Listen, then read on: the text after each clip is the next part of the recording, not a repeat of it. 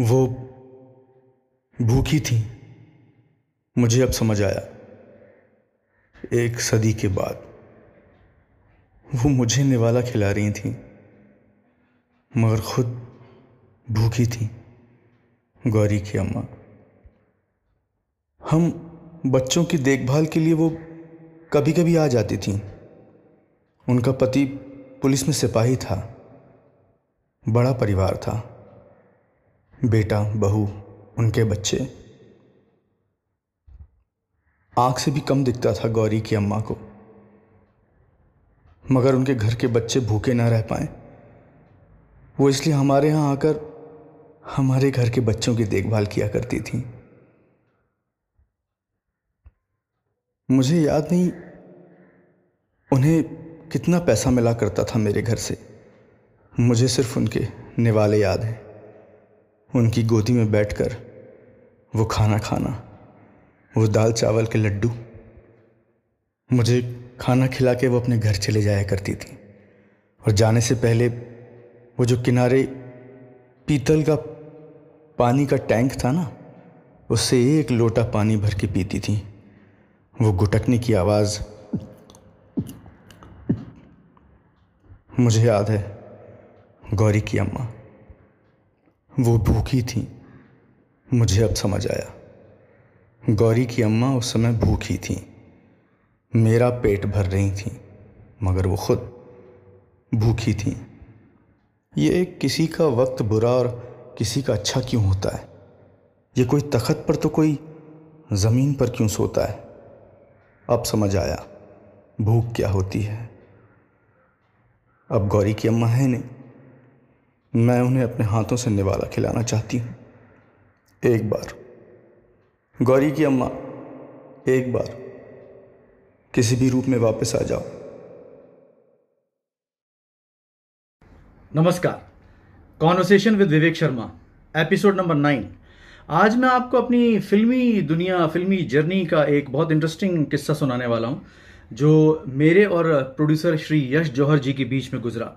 यश जौहर साहब बहुत फ़ेमस रहे हैं, अग्निपथ जैसी फ़िल्म दोस्ताना जैसी फ़िल्म डुप्लीकेट गुमराह, सभी बड़ी बड़ी फ़िल्मों के प्रोड्यूसर रहे हैं और अपने कड़क नेचर के लिए जाने जाते थे। उनकी बात करने का अपना एक स्टाइल था। अरे यार, क्या कर रहे हो? कितने असिस्टेंट आ गए हो तुम लोग यार? महेश जी, ये क्या चल रहा है? पच्चीस लोग खड़े हैं मेरे सेट पे। तो उनका नाम रख दिया गया था टॉम अंकल। ये नाम उनको शाहरुख यानी शाह खान ने दिया था। और हम उनको प्यार से टॉम अंकल बोलते थे और डुप्लीकेट फ़िल्म में मैं एसोसिएट डायरेक्टर था। तो मुझ पर बहुत सारी जिम्मेदारियाँ थी।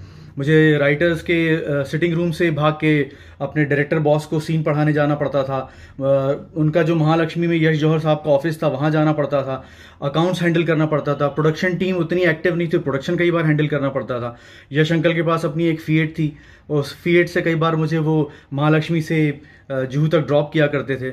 तो हुआ यूँ कि इसी तरीके से काम करते करते एक बार सिटिंग हुई स्क्रिप्टिंग हुई और कुछ सीन्स लिखे गए तो पहले हाथ से सीन लिखे जाते थे। उनकी जेरोक्स ना फ़ोटो कॉपी बनाई जाती थी। कार्बन रख के उनकी कॉपीज बनाई जाती थी। तो कुछ पैसों की ज़रूरत पड़ी कि कुछ पैसे लगेंगे, कुछ स्टेशनरी लाना है। तो यश अंकल ने मुझे तीन सौ दिए। और बोला, ये लो तीन सौ और जितना काम होगा, उतना खर्च करना, बाकी पैसे मुझे वापस करना। तो मैं हाँ वापस कर दूँगा आप। नहीं, मुझे वापस चाहिए। मैं जी, बिल्कुल, वापस कर दूँगा आपको।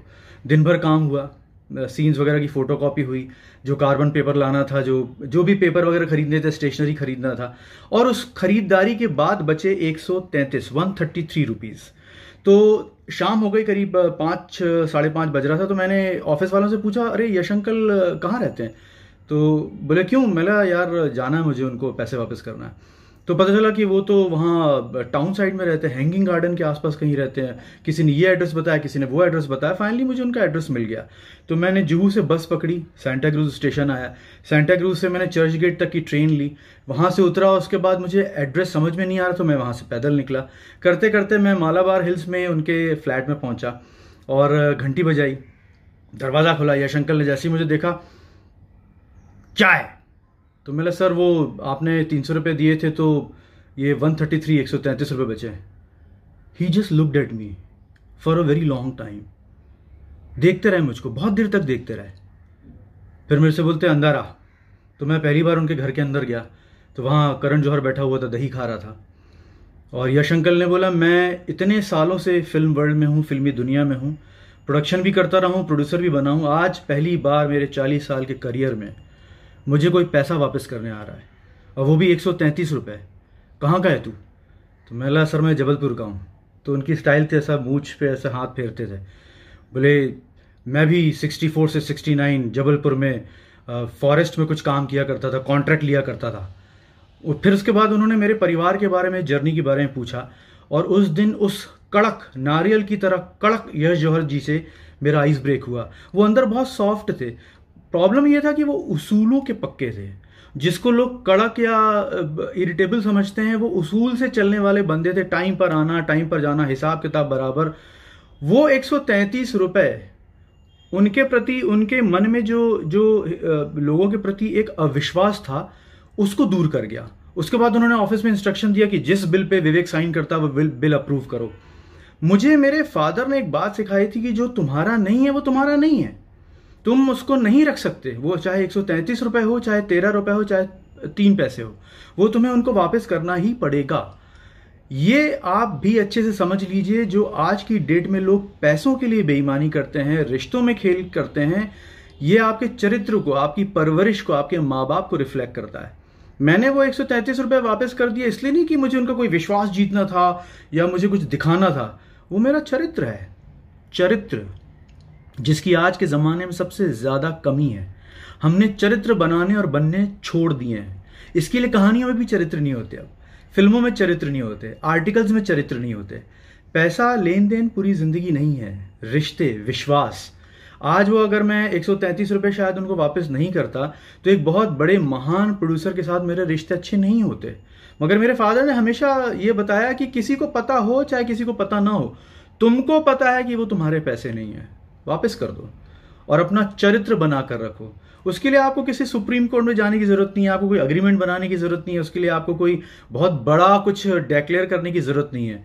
आप बस अपना चरित्र लेकर चलो और याद रखना पैसों के लिए कभी नियत खराब मत करना। जिसको जो देना है, वो देना है। जो आपका नहीं है, वो किसी और का हक का है, उसको देना है। फ़िल्म लाइन में इवन क्रेडिट को लेकर बहुत मारा मारी होती है कि किसने लिखा, किस पे, किसका क्रेडिट आना चाहिए, किसको कितना मिलना चाहिए।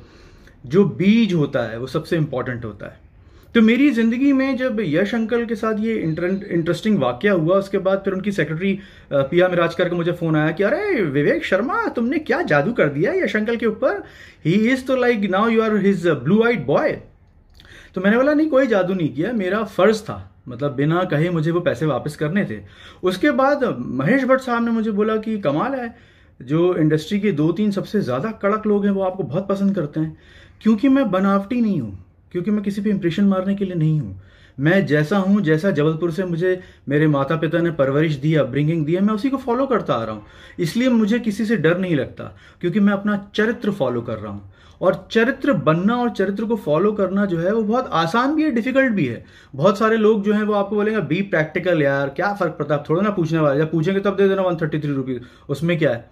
नहीं, वो आपका नहीं है, वो पैसा आपका नहीं है।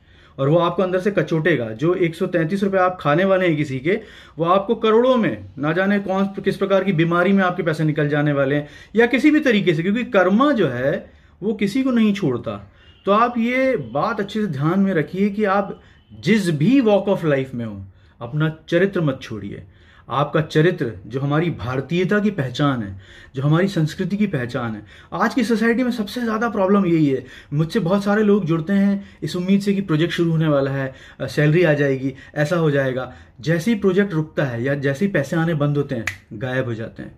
ये आपका चरित्र है, ये आपका, आपकी परवरिश का रिफ्लेक्शन है। नहीं अच्छे और बुरे वक्त में खड़े रहना। जो आपका है आपका है, जो आपका नहीं है, उसे वापस करना। यह आपका चरित्र है, जो हमारे समाज में धीरे धीरे बहुत कम हो गया है। और मुझे पूरा विश्वास है कि यंगस्टर्स इसे वापस चेंज करेंगे। बड़ों का रिस्पेक्ट करना, अदब करना, जी जनाब करके बात करना, और डांट खा लेना, उस पर पलट कर जवाब नहीं देना, और वो एक सौ तैंतीस रुपये वापस करना। जो आपकी जेब में किसी और के हैं, आपके नहीं है। तो आज का ये एपिसोड मैं आपको यही बताना चाहता था कि ज़िंदगी में आपको गलत जाने के बहुत मौके मिलेंगे, मगर सही चलने का जो मज़ा है ना, वही बात है, हाथ से पिसी चटनी और मिक्सी से पिसी चटनी।